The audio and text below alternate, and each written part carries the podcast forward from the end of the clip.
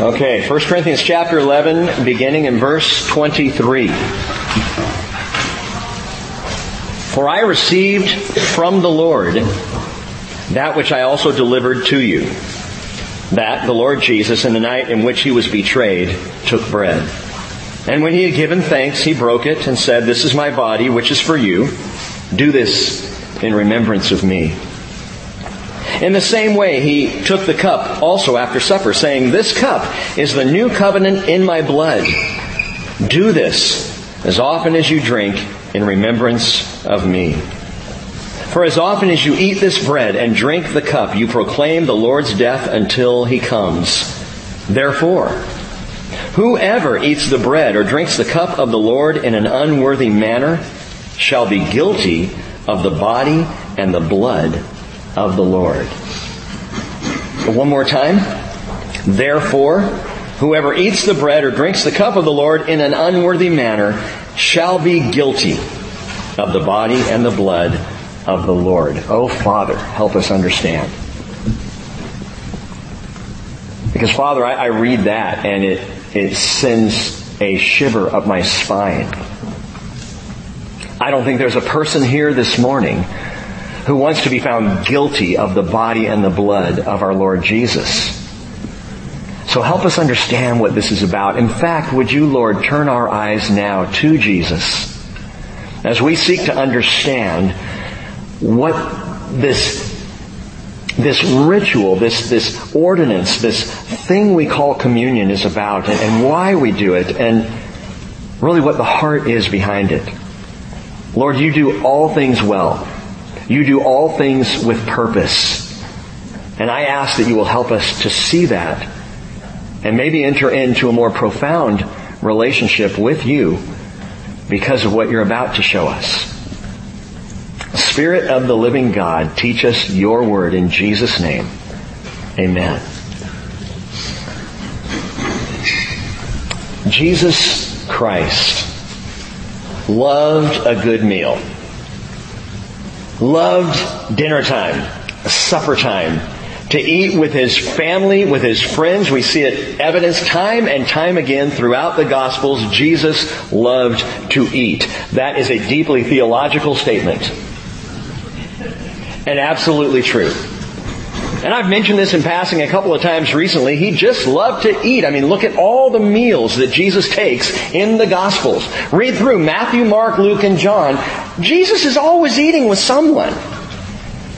They're always breaking bread, always enjoying a meal. He gets, he actually gets accused of being called a drunkard and a glutton. John the Baptist was accused of, of not eating anything but locusts and honey, uh, of fasting, of being kind of a wild man in the, in the desert, and Jesus comes along and they call him a drunkard and a glutton. I think because he just enjoyed eating. Enjoyed being with people in that environment. And in that way, I totally relate. I love to eat. I love a good dinner especially with family and friends. You know, as a kid growing up, most of our meals were taken at the kitchen table. The more casual place, we'd all kind of gather around there, my mom, my dad, my, my brother and I, and most often that's where we ate together. We rarely went into the formal dining room. But I always knew the formal dining room was coming because the table began to be set. And whenever the centerpiece was put out, even before I was old enough to get the calendar and to know what time of year it was and what was about to take place, I knew I could just look at the centerpiece. And if there were pilgrims on it, turkey's coming. Thanksgiving. If there were candy canes or maybe a little sleigh or some red and green candles, I knew Christmas was in the air. And my mom would decorate out that table and, and always there was a centerpiece. If, if, if, there were spring flowers, you know, I knew that this was probably going to be an Easter meal or a springtime meal of some kind. And it was rare, but when we had those occasions, it was always very, very special. The first century church, indeed, the church for the last 2,000 years, has a centerpiece. In the first century church, they knew it and they knew it well. It bore a, number of descriptions in the Bible. Not even necessarily named, it's just what they were told to do and what they continued to do. Matthew 26 verse 26 tells us, while they were eating, Jesus took bread and after a blessing, he broke it, he gave it to the disciples and said, take, eat, this is my body. And when he had taken a cup, and note this, given thanks, when Jesus had given thanks, he gave it to them and he said, drink from it, all of you. Given thanks. In the Greek, the word thanks is Eucharisteo. Does it sound familiar? It's where we get the word Eucharist. It's often used in the Catholic Church for the Catholic Mass, but the Eucharist is literally the thanksgiving. That's what Eucharist means. It is a good word. You can call taking communion together the Eucharist. It works. It's a giving of thanks, and Jesus did that on that night of his betrayal at the Last Supper. He Eucharisteoed. He gave thanks. 1 Corinthians chapter 10, verse 16. Paul writes, is not the cup of blessing which we bless a sharing in the blood of Christ? Is not the bread which we break a sharing in the body of Christ? Well, there's another word that describes what we do. Sharing, koinonia. It's where we draw out our word communion. When we take communion together, and it's, it's more of a common casual word, especially in the evangelical church, when we take communion together, it is koinonia. It is fellowship. It's sharing. And that is very much at the heart of the message this morning. We'll come back to it. The apostle Paul also referred to it as the Lord's Supper. Verse 20 of chapter 11, 1 Corinthians. Back in chapter 10, verse 21, he calls it the table of the Lord. And there are various other references to it and, and, names for it given throughout the years. But the centerpiece, understand, the centerpiece of the table of the Lord, indeed the very focal point of worship in the early church, was communion. The body and blood of Jesus Christ. That is why we meet. That is the singular, most important reason why as a fellowship we gather as we do weekly. It's not tradition. I hope you don't go to church on Sunday because, well, that's what we do. We get up, we go to church on Sunday. Monday we get up and we do work and school and off we go. But church is that Sunday thing. We gather, not for worship, although worship happens. Not for prayer, although prayer is so much at the heart of our conversation with God. Not for teaching of the Word, although that's vital. We gather, we assemble for the body and blood of Jesus. That is the heart of what we do. I've been asked many times, why at the bridge do you take communion every single week? You know, other churches don't. Why do you do it? Because it's the very heart of the message of the gospel.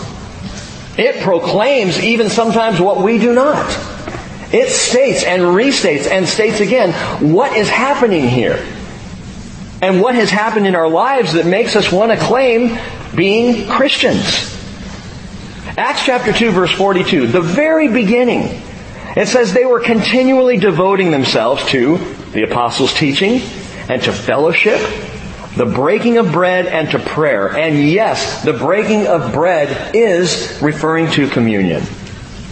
I know people have tried to, you know, water that down and make it not that big a deal. Say, ah, now the breaking of bread was just, they just ate in each other's homes. They just had a meal together every now and then. Well, yeah, they did that. But when you see the phrase breaking of bread in the scriptures, make no mistake, it is talking about the remembrance of the body of Christ. And whether they did that before they took lunch together, or they did that as a special evening service or, or, a morning on a Sunday, the first day of the week, as we see so often in the New Testament scriptures, breaking bread was more than just making a sandwich. Breaking bread was the memorial of Jesus, and the first century church did it faithfully and consistently. The breaking of bread is yet another simile for the Lord's table. I remember the very first meeting that we had as the Bridge Christian Fellowship, October the 8th, 2003. It was a Wednesday night. We gathered together and yeah, we sang songs. And we opened up the Bible, Genesis chapter 1, verse 1. It's still online. You can listen to the very first teaching. But that's not why we gathered. And that's not why we met. We took communion together on that Wednesday night. And in that moment began something that has continued. Not begun with us, obviously. It began 2,000 years ago, but we started on that Wednesday. We took it every single Wednesday night through that first fall of 2003. And then in the wintertime, January 11th, 2004, the first Sunday morning in a very cold and hay-filled barn, and we took communion. And we have taken it every week since and at other times as well. Because it's so vitally important to who we are and what we are about. The Catholic Mass still tends to center on the Eucharist. Although over the years that's changed a bit. Some Catholic churches will, will do it, uh, they'll do it weekly. Some will do it where you can drink the wine uh, on maybe four occasions, special occasions during the year. The rest of the time the priest just drinks it. Others will allow the people to drink the wine as well. It's, it's interesting, the, the Eucharist that only the priest would drink the wine. That was tradition for a long time and is still tradition in many Catholic churches today. The priest only drinks the wine. I wonder if it had to do with um, what Father Alexander Lucie-Smith. I know all of you are well read with Father Smith. He calls out, he calls this the curse of the Catholic clergy. What's that? Alcoholism. The number one problem among priests may not be what you think. It's alcoholism. Some would draw that back because the priest alone would drink the wine. Well, why would the priest alone drink the wine? I'll tell you that later. But if you want to read up on this, that's from an article written by uh, Father Alexander Lucie-Smith called "Why Are So Many Priests Alcoholics?" So that coming from a, a priest himself. But here's the thing. And I point that out that only the priest would drink the wine. He had to be so careful. Even now, when the wine is shared in the Catholic Mass, there's a, a, towel and they wipe very carefully and they make sure everybody takes it very carefully. It's extremely methodical and reverent and careful. Why? You don't want to spill the blood of Jesus. We have a different problem in the Protestant and evangelical church. In fact, I would say the opposite is true. How could one become drunk on something that has become so watered down? The, the taking of communion, the sharing of communion. It seems to me that it's no longer at the center of the table of the Lord. Now it's been taken and stowed at the top of the pantry and only brought out for holidays and special occasions. Now I'm not meaning to sit in judgment of all the church. I just think we have missed something when we take that which is absolutely central to our fellowship, to our worship of God, and we put it away and only bring it out on occasion. I know some say, well, that's to make it special. I can tell you honestly, it is absolutely special to me every single time we take it. And I want to talk about that with you. Uh, the church at Corinth was doing well with that. They were remembering it. They were taking it consistently. It was part of the ordinances being kept by Corinth. Verse 2 of chapter 11, Paul says, I praise you because you remember me in everything and hold firmly to the traditions just as I delivered them to you. So they were holding on to the traditions, the, the paradosis. That's the word in the Greek, paradosis. It means ordinances. No doubt Paul gave them baptism, talked about baptism with them as an ordinance of the church. Someone gives their life to the Lord, you want to make sure they get baptized as an outward expression of that. And when you gather together, you are to break bread and you are to pass around the wine, the bread and the wine, to remember Jesus, just as Jesus, what did Paul say? Just as he received from the Lord. Which is interesting. That's direct teaching from Jesus to Paul to the church at Corinth that they were to do this, to keep these ordinances. And they did. It's been nearly five years. Paul's in Ephesus. He's writing back to Corinth. Five years or so since he had planted that church, and they're still keeping communion. They are faithful with it. They are consistent with it. It's going on, and Paul praises that. He says, this is good. I'm proud of you. You've continued to keep these things. Problem is, when the church at Corinth met at the table of the Lord, it seems to have become more of a food fight than an actual sharing in the body and blood of Jesus. Look at verse 17. But in giving this instruction, I do not praise you, because you come together not for the better, but for the worse. The severe language that now follows is very revealing. It's interesting. Wednesday night we read the first half of the chapter. We studied it. We looked at it. Paul says if a woman is going to pray or prophesy in the assembly, she needs to do so with her head covered. Of course, we don't do that now. Why not? It is very clearly a cultural issue, a customary issue. Paul even uses the word custom. It's a custom. And if you want to understand that better and you weren't here Wednesday, you might want to go back and listen to the teaching on it.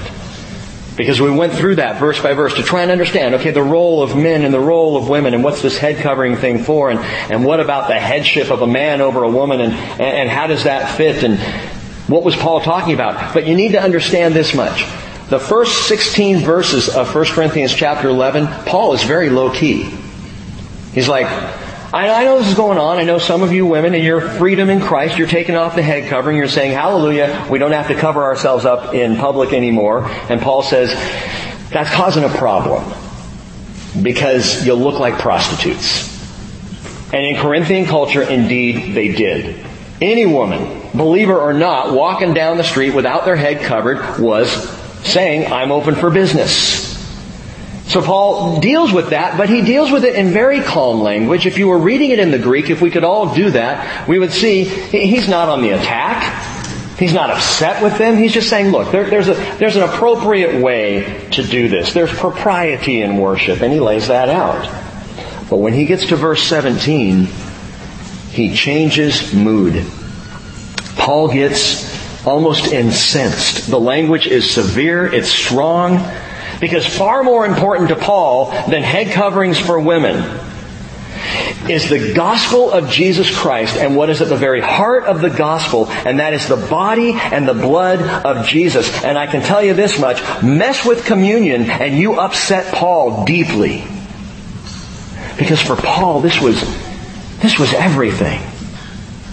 Would you joke around about a friend who had been killed in a car accident? Would you make light of it? Would you, would you uh, change the way you remembered it and, and, and make it a selfish, irreverent thing? Of course not. And Paul is saying, you are doing something to my Jesus and I, and I can't tolerate it. Now I'm speaking my own words here, but I'm trying to give you a sense of the language and where Paul goes and how serious he gets and severe as now he moves from women in head coverings into communion and it is one of the most important and most severe things that Paul deals with, I believe, in any of his letters. This is as personal as it gets. Why? I mean, I understand the personal feelings of Paul, but why is it so important, this communion, this Lord's Supper thing? Three reasons. It's all about what Jesus did. It is all about what Jesus is doing and it's all about what he is about to do. Don't forget that. We're going to move through that this morning. What he did, what he's doing, what he is about to do. Three things to note, and not those three things, that's the overarching idea. But three things if you want to jot down and, and follow along with this. Number one, the table in turmoil. We begin with the table in turmoil. Verse 18. Paul says, for in the first place, when you come together as a church, I hear that divisions exist among you, and in part, I believe it. For there must also be factions among you, so that those who are approved may become evident among you. That is one of the weirdest things that Paul says. In fact, I believe it's in a book I have upstairs called The Hard Sayings of Paul. There must be factions? It sounds like Paul's saying this is a good thing. Almost like division in a church, factions, splits, almost like there's a divine necessity behind it. Like it's supposed to be that way. Listen, in a way, there is. What, divisions in churches?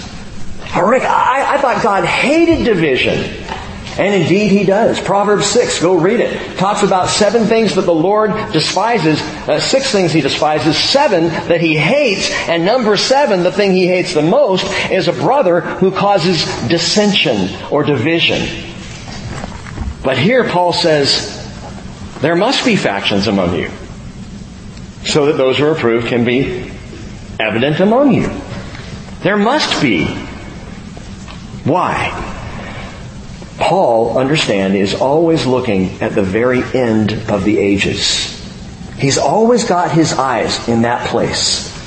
Gordon Fee, in his excellent commentary, writes, Paul probably sees their present divisions there in Corinth as part of the divine testing, sifting process already at work in their midst. Such divisions are not a good thing, but they are an inevitable part of the eschaton, that is, the final judgment. Paul sees what Jesus very clearly stated. What's that? That there would be division even in the church, and it is to be expected. Not praise, not honor. It's not that we want it to happen, but it will happen. And Jesus made that clear. Three parables that he told. I won't do all three this morning. Matthew 13, he tells three parables. The parable of the tares in the wheat, the parable of the birds in the branches, and the parable of the leaven in the dough. And in the case of all three, he explains that as the kingdom of God develops, good and bad will be all mixed together until the end. It has to be that way. The parable of the wheat and tares, Jesus says, a, a man plants wheat in his, in his field. And he goes away, and then his enemy comes into the field at night and plants tares. What are tares? They're weeds. Tares look like wheat, but they have no grain. As it grows together, you almost can't tell one from the other until it's time for the grain to sprout and get that little grainy head on it that wheat gets. Tares don't get any fruit. And so someone plants this, an evil person does this to this guy, and all of his servants come to him. They say, what do we do? And he's planted weeds among the wheat. Should we tear it all out, tear out the weeds? And the master says, no, no, because you'll rip up the wheat. Leave it all. Let it grow up together. And then in the end, when we're ready to harvest and thresh, then we will divide it out. Listen to what Jesus says in describing the kingdom of God. He says, the Son of Man will send forth his angels and they will gather out of his kingdom all stumbling blocks and those who commit lawlessness and will throw them into the furnace of fire. In that place there will be weeping and gnashing of teeth. The tares. As for the wheat, he says, verse 43, then the righteous will shine forth as the sun in the kingdom of their Father. He who has ears, let him hear. So Paul is not surprised at all by what he's hearing at Corinth. Divisions, I expect it, Paul says. Because it's showing who is approved and who is disapproved, and I expect that. But, even though Paul expects it, he doesn't tolerate it. He doesn't stand for it. We as a church do not stand for division, for dissension, for backbiting and bitterness. It's not okay. Will it happen? Yes, it will. And maybe more people would be less offended by Christianity and the church if they simply understood that. There's gonna be division. There's gonna be heartache. There's gonna be bitterness. Why? Because we're sinners. But we don't have to tolerate it. We don't have to put up with it. And so Paul goes on. He says in verse 20, Therefore, when you meet together, it is not to eat the Lord's supper, for in your eating each one takes his own supper first. And one is hungry, and another is drunk. What? Do you not have houses in which to eat and drink? Or do you despise the church of God and shame those who have nothing? What shall I say to you? Shall I praise you? In this I will not praise you. Not okay, Paul says. So what was going on? What was actually taking place? I mean, what, was gluttony the issue? They were just, a bunch of people were just chowing down and overdoing and shouldn't have been?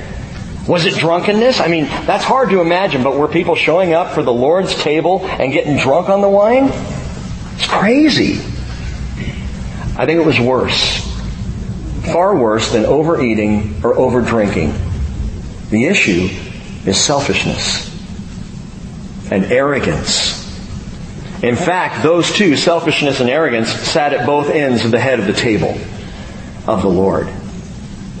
It was an absolute, their behavior was a repudiation of koinonia. A discounting of, of community, of fellowship. They were denying the table of the Lord because they were denying their brothers and sisters a seat at the table. Verse 22, he says, Do you despise the church of God and shame those who have nothing? It's thought among commentary writers that perhaps what was going on, it, it was either when they met on the first day of the week or even in their homes, and the rich would gather together, and of course the poor of the congregation, they would show up as well, but they, if you didn't bring your own food, you didn't eat. So those who brought their food, who had rich potluck meals, they would gather and feast and dine, and the poor would be kind of out in the courtyard waiting to see if anything was left over, oftentimes left without anything to eat at all.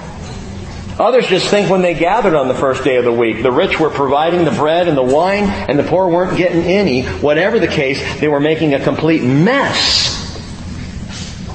You see, at the foot of the cross, you know what's marvelous about when we take communion together?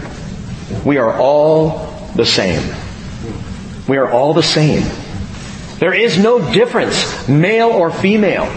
Uh, Jew or Gentile, slave or free, wealthy or poor, there is no difference when we all take the same bread and the same wine. We're one people. All alike in that moment. I love that about communion. Corinth had gotten into this class warfare in the church. The haves and the have-nots. The 1% versus the 99% as our, as our culture loves to clamor about today. By the way, note that Paul doesn't have a problem with them eating and drinking at home. He doesn't call out those who have more and those who have less. He just says, look, you're not treating each other right. You're not dealing with each other right. And in their treatment of each other, they were denying everything for which the Lord table, the Lord's table stood. Paul's not promoting socialism, don't get me wrong. He's, he's not a Bernie. Okay? He even says, again, if you have it, eaten at home, but when you come together, you come together in communion. You know, he says that five times. From verse 17 to the end of the chapter, five times Paul uses the phrase, come together. I think that's where John Lennon got it. Not sure. Come together. Meet together, he says, five different times. Go back and look at verse uh, 16 in chapter 10. One chapter back. Paul is already starting to rev up to this conversation about communion, already about to share this. And he says in verse 16, Is not the cup of blessing which we bless a sharing in the body of Christ? Is not the bread which we break a sharing in the body of Christ? Since there is one bread, we who are many are one body, for we all partake of the one bread. He's very clear about this. Sharing, that word sharing is koinonia, is communion. Is not the, the blood, the, the wine which we drink, is that not a koinonia in the blood of Christ? Is not the bread we eat a koinonia in the body of Christ, a sharing, a community? And so what we do together in here, at a minimum every first day of the week, at least here at the bridge, is about togetherness before the Lord togetherness before the Lord. Oftentimes we have this American mentality, which is independence and individualism. That's, that's American thinking, right? We are big on independence. So what do we have a tendency to do when it's time to take communion together? Focus in. Ignore everything around us. Think about Jesus. That's a good thing. Pray. Dial down. Get in that space with the Lord. And sometimes we can forget the whole communion aspect, that we are communing koinonia together. That this is a together process. We do it as a family, and it's part of why Jesus did it in the first place. Look at what Jesus did. Back in chapter 11, Paul says, verse 23, For I received from the Lord that which I also delivered to you. That the Lord Jesus, in the night in which he was betrayed, and you might underline that, it's not just a point of reference with Paul. It's a stunning point that on the very night of his betrayal, Jesus pursued unity among his brothers, including Judas. He tried to draw them all one more time together. In fact, you remember the scene in the Gospel of John where Jesus says, the one who betrays me is the one to whom I will give the morsel after I dip it.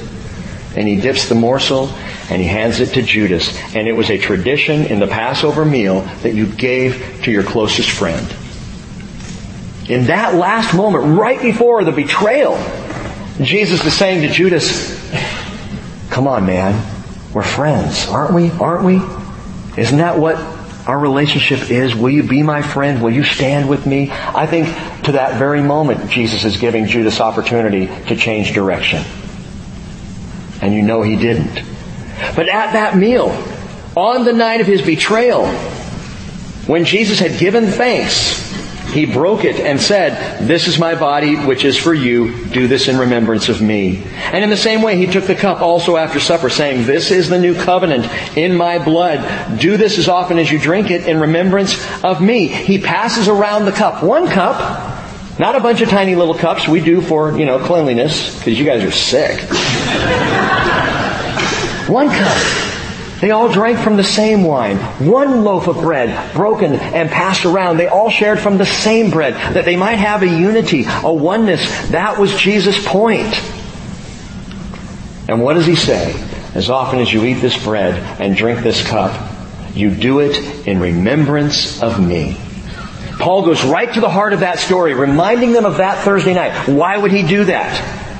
Because when the table is in turmoil, number two, we need the Redeemer in remembrance. The Redeemer in remembrance. To remember Jesus.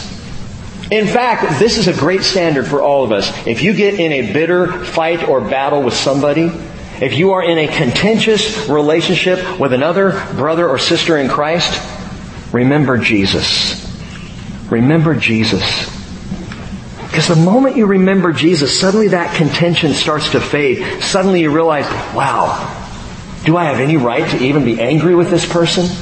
When I think about what Jesus did for me, remember Jesus. So at Corinth, the table is in complete turmoil. And Paul says, remember. As often as you do this, Jesus said, do it in remembrance of me. Psalm 111, verse 4 says, He made His wonders to be remembered. He made his wonders to be remembered, and nothing is more wonderful, nothing is more memorable than what Jesus did on the cross. What he did to satisfy the terms of the new covenant, he, he called it the new covenant in my blood. Why? What are the terms? What's that all about? Hebrews chapter 9 verse 15. For this reason, he is the mediator of a new covenant so that, since a death has taken place for the redemption of the transgressions that were committed under the first covenant, those who have been called may receive the promise of the eternal inheritance. For where a covenant is, or a will, like a last will and testament, there must of necessity be the death of the one who made the covenant, or the will, or the testament. I had one, one person come up to me after first service. Okay, it was Spencer. Uh, if you see him around here, Spencer Headley's wandering around here. He's home visiting. He'll be at the picnic, so another reason to go, or not. Kidding. Love Spencer. He came up afterwards. He goes, Rick, will you explain what Jesus meant by the new covenant? It's very simple. The old covenant was the Mosaic covenant. It was a covenant that was signed by blood, but it was conditional. The only conditional covenant that God ever gave Israel was the law. If you keep the law, the condition, then you can stay in the land and I will bless you. If you break my law, God said to Israel, then I'm going to kick you out of the land. And that's exactly what happened. How was the first covenant sealed? The old covenant. It was sealed by blood, but it was the blood of animals. Jesus comes along and says, this wine, this cup of redemption, it is a picture of my blood which will seal my new covenant, the new covenant in my blood. What is the new covenant? Believe in me and you have eternal life. And guess what? It is absolutely unconditional. You don't get eternal life because you keep a certain set of rules. You don't get eternity because you maintain the law. Jesus says, I will die and bleed out for you. You believe that, I will save you. That's the new covenant. It's the gospel. That Jesus died, He resurrected, and now He invites you to eternal life with Him. That's the gospel, the new covenant in His blood. And He says, now get this, do this in remembrance of me. Now I grew up in a church that took communion every Sunday. I confess a bit legalistically, I think, because many people showed up and took it because it was kind of like their sin cover for the week. We would have tables. I remember this in many different churches that I visited as a kid growing up. The tables would have carved into the front of them, in remembrance of me. Do this in remembrance of me. And that was drilled into me growing up. And so as a kid, I remember very young squinting my eyes during communion and trying to remember something I had never seen. How do you remember the cross? I, I, could think about, I could read a passage in one of the Gospels about Jesus' crucifixion and, and get kind of a mental image, but I wasn't there. I didn't see it. And it was frustrating for me. Because I have have a tendency to be a little bit attention deficit. Just a tad. You know, look, squirrel! I mean, that is, that's just me. And so I would sit there and I'd close my eyes and think, remember Jesus, remember Jesus. I don't even know what he looks like, but I'm to remember him. I don't know how the cross looked. And then, of course, movies came out. Right? Jesus of Nazareth and the Passion of the Christ and uh, the Jesus movie, Son of God. Different movies where you could see uh, an actor's representation of Jesus being crucified. So maybe you can draw off those pictures a little bit, but it's still not Him. Lord, how do we do this in remembrance of you? How do you remember something you never saw? Listen. None of the apostles sitting there at that time, when Jesus passed the bread and passed the wine, none of them had seen him crucified. That didn't happen until the next morning. He handed them bread, said, pass this around. Do this in remembrance of me. So what did they have to remember of Jesus? Walking on the water? Pulling Peter out by his coattails when he sunk? Healing the lame? Ministering to women with a kindness no rabbi ever showed a woman? Loving people? Caring for the apostles? Standing on truth while promoting grace. Remember me. That night, what did they remember? Everything Jesus was to them. Now I guarantee you, the next time they took communion together, they not only remembered all that He was to them, they remembered all that He had done for them. And yes, they did remember the cross. But I think this whole remembrance issue is, is bigger. Jesus is bigger than the cross. The cross is huge. The cross is the centerpiece of the table. But the table is the Lord's table. The whole thing belongs to Jesus. At the center we have a memory of what He did for us at Calvary. But it's also not just about what Jesus did, it's about what He's doing. When you take communion, do you pause and think about what Jesus did for you, in you, through you this week? This year? Do you ever pause during the Lord's Supper and think about that moment when He first got a hold of your heart. Remember me, He says. It's much bigger than a moment. It's a relationship. Remember me. Do this in remembrance of me. Remember who I am. Remember, yes, what I've done for you, how I lived, why I came in the first place, and what I'm doing right now. Remember. Because on that dark night, of the worst betrayal in human history, you know what Jesus did? He gave himself to his, to his followers around the table. Here, eat this. This, this bread, it's my body. Drink this blood, this, this, this wine, it's my blood. Eat, feast, consume me. Take me in. Take me into yourselves, Jesus said. And think about recently we talked about how a meal in the Middle East was very intimate. Because not only uh, spiritually and emotionally, but even biologically, genetically, it was thought by some that genetics changed and we became similar when we ate together. Because if you break off a piece of the same bread, and one piece goes in one person's mouth, and another piece goes in another person's mouth, now you've both taken this nutrition, this nourishment into yourself. Guess what?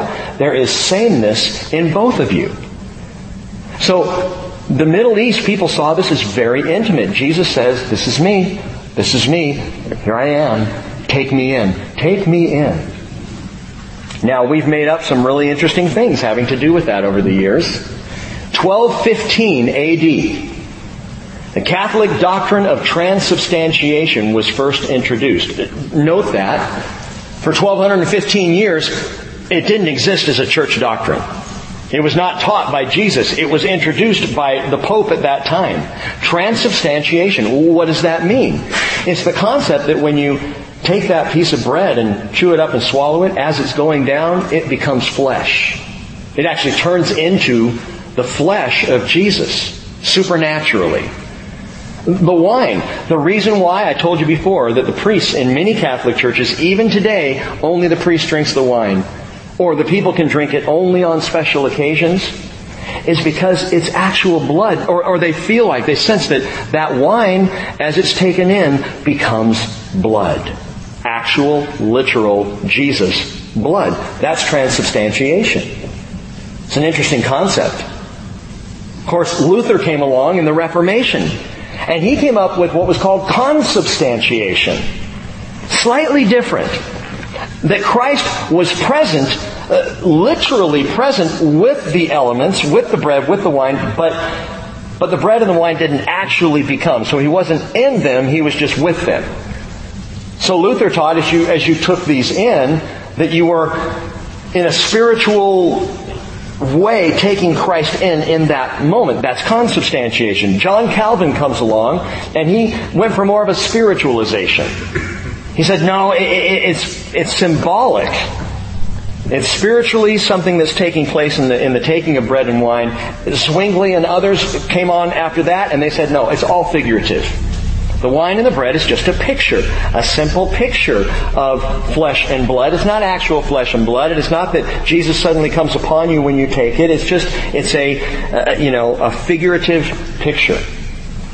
Now I was thinking about these this week, kind of going through one after the other, and I'm not even going to tell you where I stand on it. You know why? It doesn't matter. It really doesn't matter. If you claim Christ Jesus as Lord and I do, you're my brother, my sister in Christ, and we share in communion, and you think it's supernaturally becoming the body and blood of Jesus, okay. I don't have an issue with that. I mean, we'll know. We'll find out, won't we? If it's simply figurative and it just reminds you, it doesn't, that doesn't make a difference. That's putting too much emphasis, I believe, on the elements. The emphasis is this. What do they represent? What are they about? What's the point of this whole table of the Lord in the first place? So draw back. Jesus, on that night, He gave a simple meal. Gathered them around the table. It was called a triclinium. Some of you Bible students remember that. A, a, triangular table, and they would sit on the three sides. The table of the Lord. And they gathered around, and in the Passover meal, he shifted the whole meaning, and he invited them to take in who he is and what he was doing. That's communion. And that's the larger point. As Isaiah prophesied, he was pierced through for our transgressions. He was crushed for our iniquities. The chastening of our well-being fell on him, and by his scourging we are healed. Let me give it to you this way, and I love how Spurgeon says this. Charles Spurgeon said, never mind the bread and the cup, unless, unless you can use them as folks use glasses, like eyeglasses. What do they use eyeglasses for, he says? To look at? No, to look through. Use the bread and the wine as a pair of glasses. Look through them and do not be satisfied till you can say, yes, yes, I can see the Lamb of God who taketh away the sins of the world.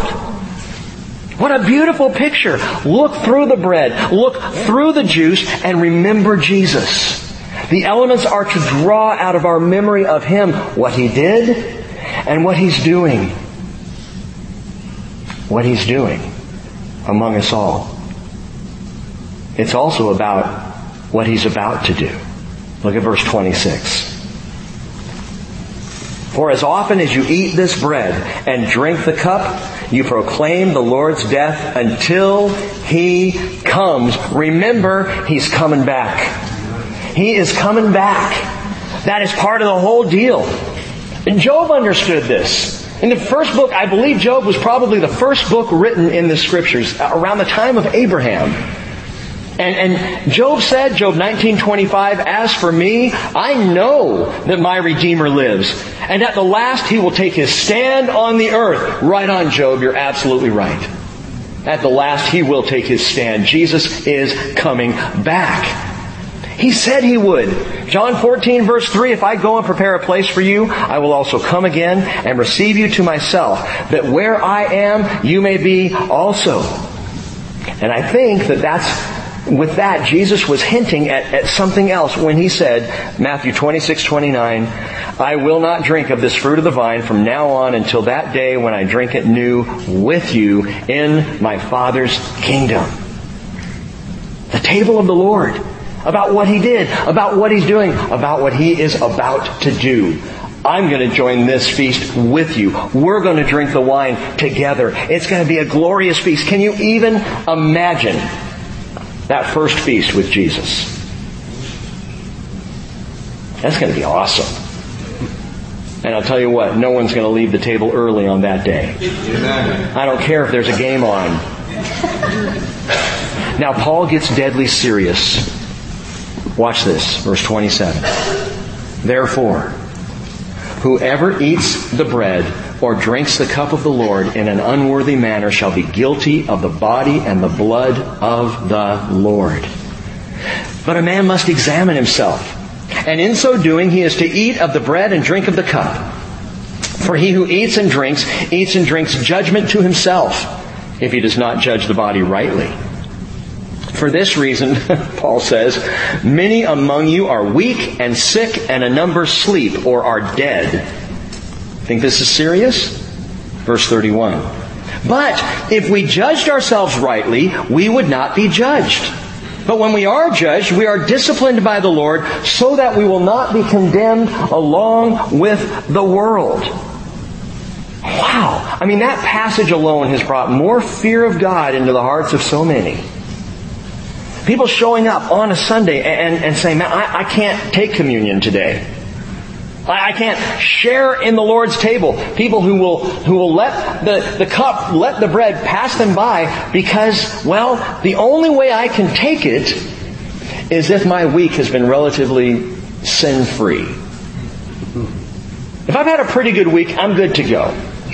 But if it's been an ugly, sinful, rebellious week, I, I, I can't take the Lord's Supper. I, I have to stop right there. My friends, if that's the case, how could any of us ever take communion? If we could only take it when we are worthy to take it, we would never, we'd stop right now. We wouldn't have it again.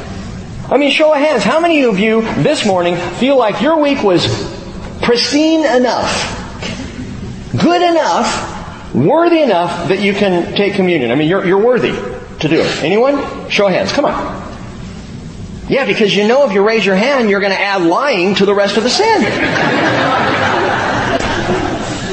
we are all sinners. We are all unworthy, but listen, unworthy who have been made worthy by the blood of Jesus, not by ourselves. And so when we come to the table, it has nothing to do with whether or not you are worthy. Yeah, but, but Paul says this. Listen, I'll get back to that.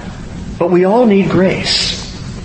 We come to the table by the grace and the blood of Jesus, by what He did to make us worthy. I love this story. John Duncan was a 19th century Scottish missionary to the Jews in Budapest. Had a very successful, uh, short term, but very successful outreach to Jewish people in Budapest back then. After that, he came back to Edinburgh, Scotland. One Sunday morning, he is part of the group of, of people serving out communion in the fellowship, and a 16 year old girl in Duncan's church put up her hand to refuse communion. She said, I cannot take it. I'm not worthy. Duncan tapped her on the shoulder, pressed the cup into her hand, and said, Take it, lassie. It's for sinners. I tell you what, if you've had a messed up sinful week, you need to share in communion. You need to come and take it. It is for sinners. It is a reminder of the grace and forgiveness and salvation that comes by Jesus. So if you don't feel worthy, welcome to the koinonia.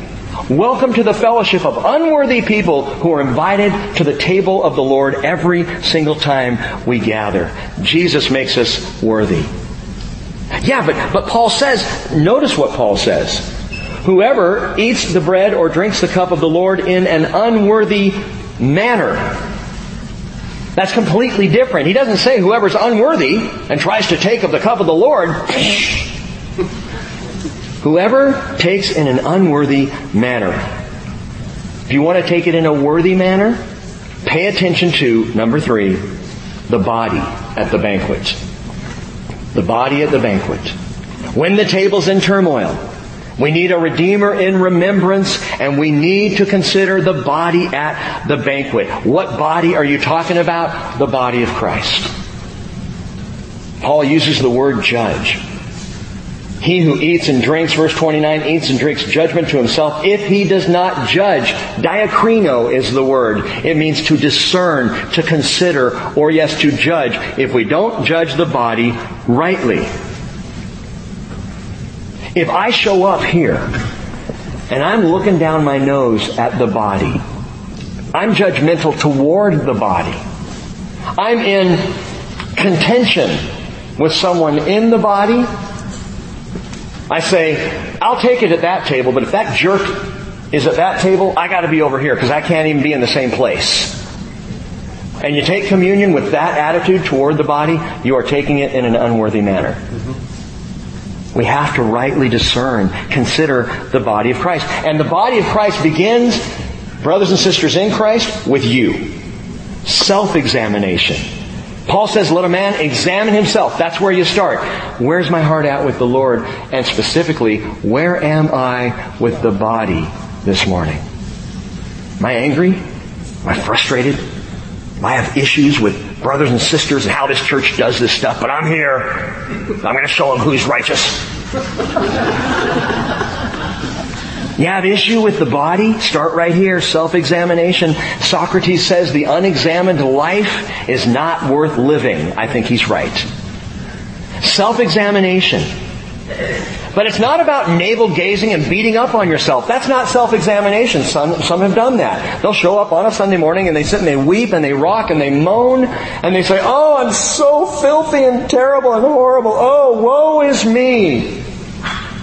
And they think that's self-examination. My friend, self-examination is recognizing your deep need for the grace of the Lord and confessing that to the body. Wouldn't that be weird if some Sunday morning I stood up here and I said, hey, I'm not going to preach today. What we're going to do is we set up the mic and we're just going to go through and each one of us take our turn and confess our sins of the week. I mean, even in saying that, I hear a little rumble. well, I, you know, I, I have that thing, I, that appointment. I can't stay for. Can I ask you why that would be an issue? If we all know we're sinners, if we all know it is only by the grace of Jesus Christ we are saved, why couldn't we stand up and in the mic say, "This is where I failed this week. Please pray for me. Please help me. Would you support me?" No, I'm not suggesting we do that today. But there is something marvelous about confession, about being open and honest before our God and before the body. Our brothers and sisters in Christ. John wrote in 1 John 1 7, if we walk in the light. That just means openly and honestly. If we walk in the light as He is in the light, we have what? Anyone know? We have fellowship one with another. And the blood of Jesus cleanses us from all sin. If we walk in the light. If we're just open and honest and share with each other and, and know that we all need each other and we especially need the Lord. And so we examine the body rightly. If you belong to Jesus, you cannot examine yourself apart from the body because you are part of the body. Not just this fellowship, but the larger body of Christ. And so John also says in 1 John 4.20, if someone says, I love God and hates his brother, he's a liar. For the one who does not love his brother whom he has seen cannot love God whom he has not seen. Sometimes during communion, I, will tell you all this, I look at you. I know it's weird. But I'll, I'll sit over there now, now that I'm not up doing worship. When I was up doing worship, there were times where I would kind of peek out the door. Just to kind of see what's going on, you know? I'll tell you why I do it. I, I love to see where the body is when we're sharing in communion. And I wonder, what is, what is he thinking right now? What is she thinking? What's Jesus saying to her in this moment? How is the body connecting with the Lord right now? And so I'll just kind of look around. That's okay. You can do that. You can rightly consider the entire body. To judge the body rightly means that I discern the body of Christ and it's you. And it's you. Think about Paul's passionate love for Jesus. How many of you right now this morning would say, I love Jesus. Show of hands. This is an easy one. I love Jesus. Do you feel the same way about His body? When you think about your love for Jesus, can you look across the room and say, every single one of you, I feel the same way about you that I feel about Him. I love you. Or is it more like, yes, yes, oh, yes, yes, oh, yeah, yeah. If we love the Lord, we must love each other. It's part of the deal because we are together the body of Christ. Several years ago, I was judging the body and not rightly. I remember sitting in a church in Fairfax, Virginia. There was a youth pastor there at the time and and I was getting to a point, and God corrected me big time on this, but I was getting to a point where I was pretty judgmental of this particular fellowship. It was the church that I was raised in. And I was starting to see things where I differed from what the Bible, from what they were teaching what I thought the Bible taught. And, and I was starting to, it was really bugging me. And sitting there in communion one morning and I was looking around and there's the table, do this in remembrance of me. And I'm like, they're not remembering him. What's the matter with these people? You know, and we sang an old dusty hymn a cappella. I mean, uh, what's, what's wrong here? You know, I was in a bad place. Youth pastor. I mean, great. And I'm looking around, and all of a sudden I caught eyes. I saw a woman, I think in her late 80s, and she had tears running down her face. And I realized that I was completely missing what judging the body was all about. I had judged wrong. She was in that moment deeply touched by what Jesus did on the cross. And as I looked at her, it, it, I mean, it was a shattering moment. And I can tell you this, from that day forward, there has never been a single time when we share communion or I take communion any other place that I don't thank God for His body. That I am not so appreciative of the body of Christ and how much He loved us and called us to love one another. And see, at Corinth, they were not only being frivolous with how they took communion, but they were denying the body. They were hurting each other. To the point, Paul says in verse 30, that some were sick and weak and dead. I mean, that is serious business. Yeah, what's that about? were people really like dying because they weren't taking communion right? Possibly. And yes, some believe this was a supernatural thing going on. It wouldn't be the first time in the first century church, would it? Remember Ananias and Sapphira? Acts chapter 5, if you haven't read that story, check it out. It will freak you out. They just lied about what their offering was and dropped dead, both of them. So it is entirely possible that because there was such an abuse taking place at Corinth that yeah, people were dying, People were weakened because of it. People were getting sick because of it. If that was the case, though, and, get this, if, if there was a supernatural judgment going on in that moment, well, at least it wasn't eternal. What do you mean? Verse 32, he says, When we are judged, we are disciplined by the Lord so that we will not be condemned along with the world. Oh, you may die in a supernatural judgment. you may be sick or weak because of your disdain of the table of the Lord, but you are still saved eternally. Mm-hmm. The discipline was temporal. Which kind of makes me wonder about Ananias and Sapphira. If perhaps Perhaps we may yet see them in heaven. Though they died, yet perhaps they are saved. And it wouldn't surprise me because the grace of God is huge for all of us. Well, a loss of strength and health and in some cases life itself.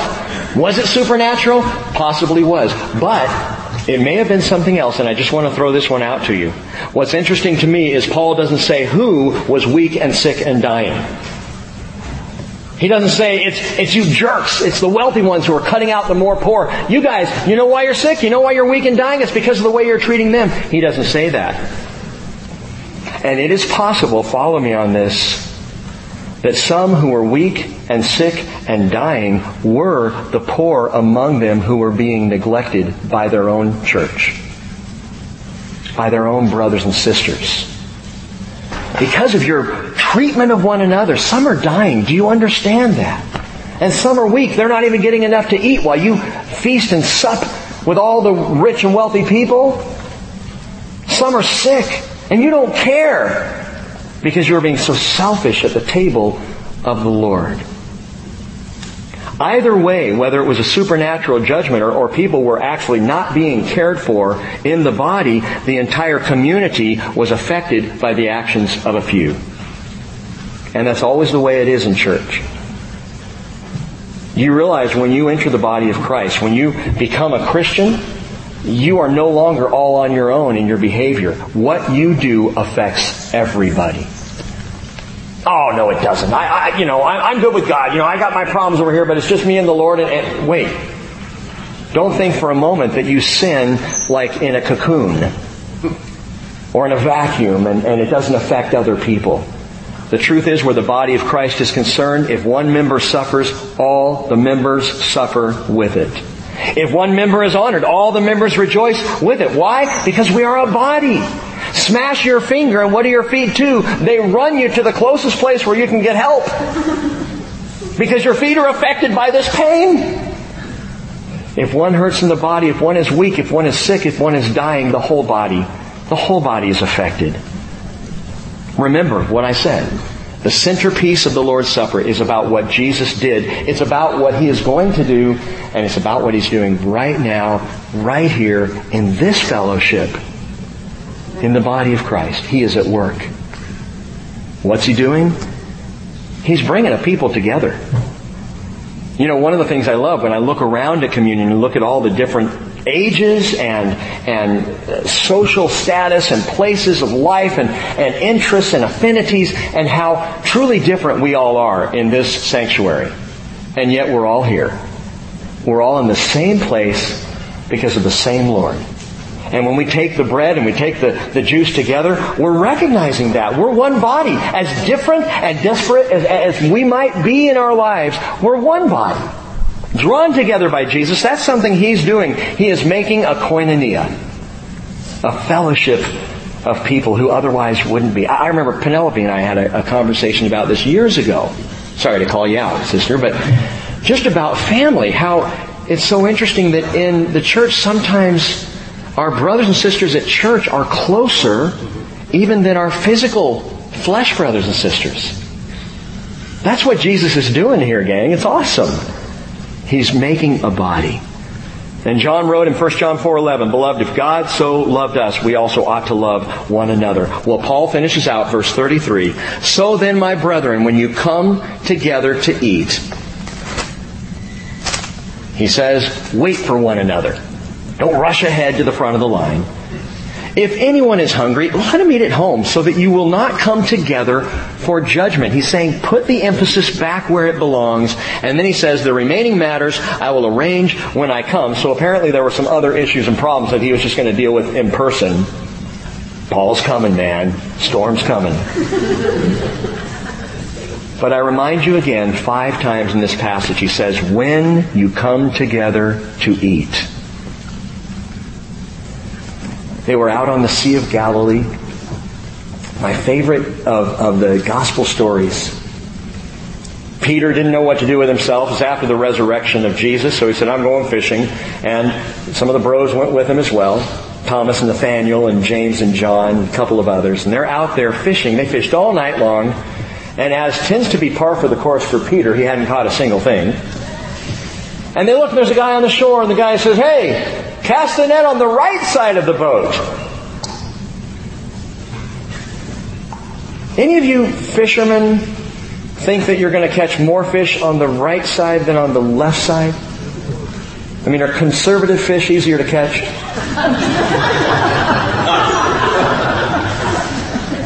it's just a weird thing. They're out there in this little 12 man boat and he says, throw it over on the other side. Oh, okay, I've just been fishing all night, but whatever. And they throw it over, 153 fish were caught.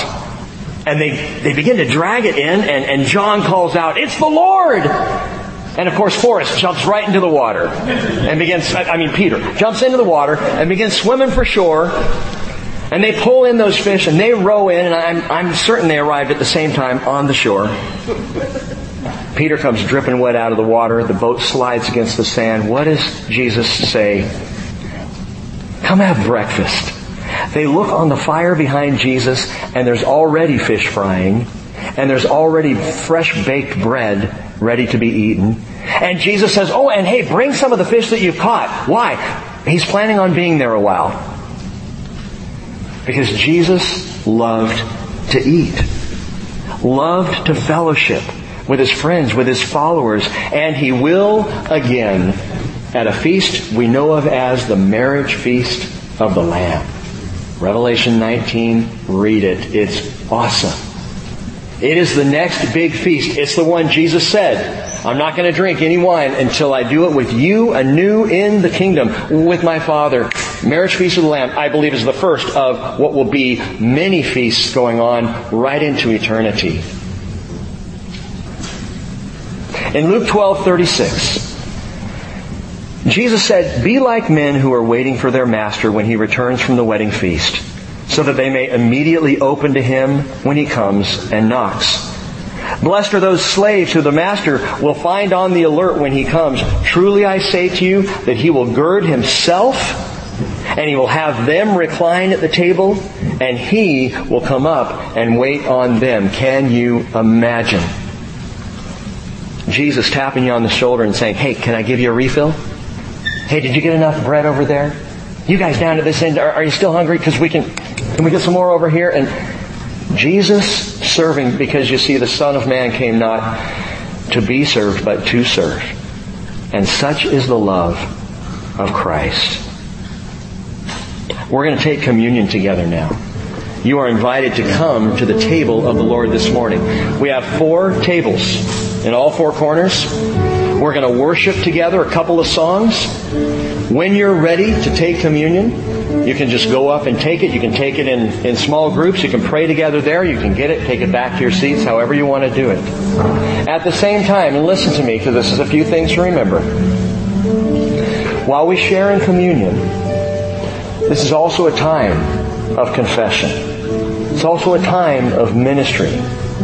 We've got people that'll be at, at all four tables. I'll be right up here in front. If you just need to pray, if you feel like something is, is, is off kilter in your life, and you want to examine yourself before the Lord, you want to pray, even before you take communion, you can do that. If you want to give your life to Jesus for the first time today, become a Christian, come forward and talk to me and let's pray together. And let's receive Jesus into ourselves and into this place.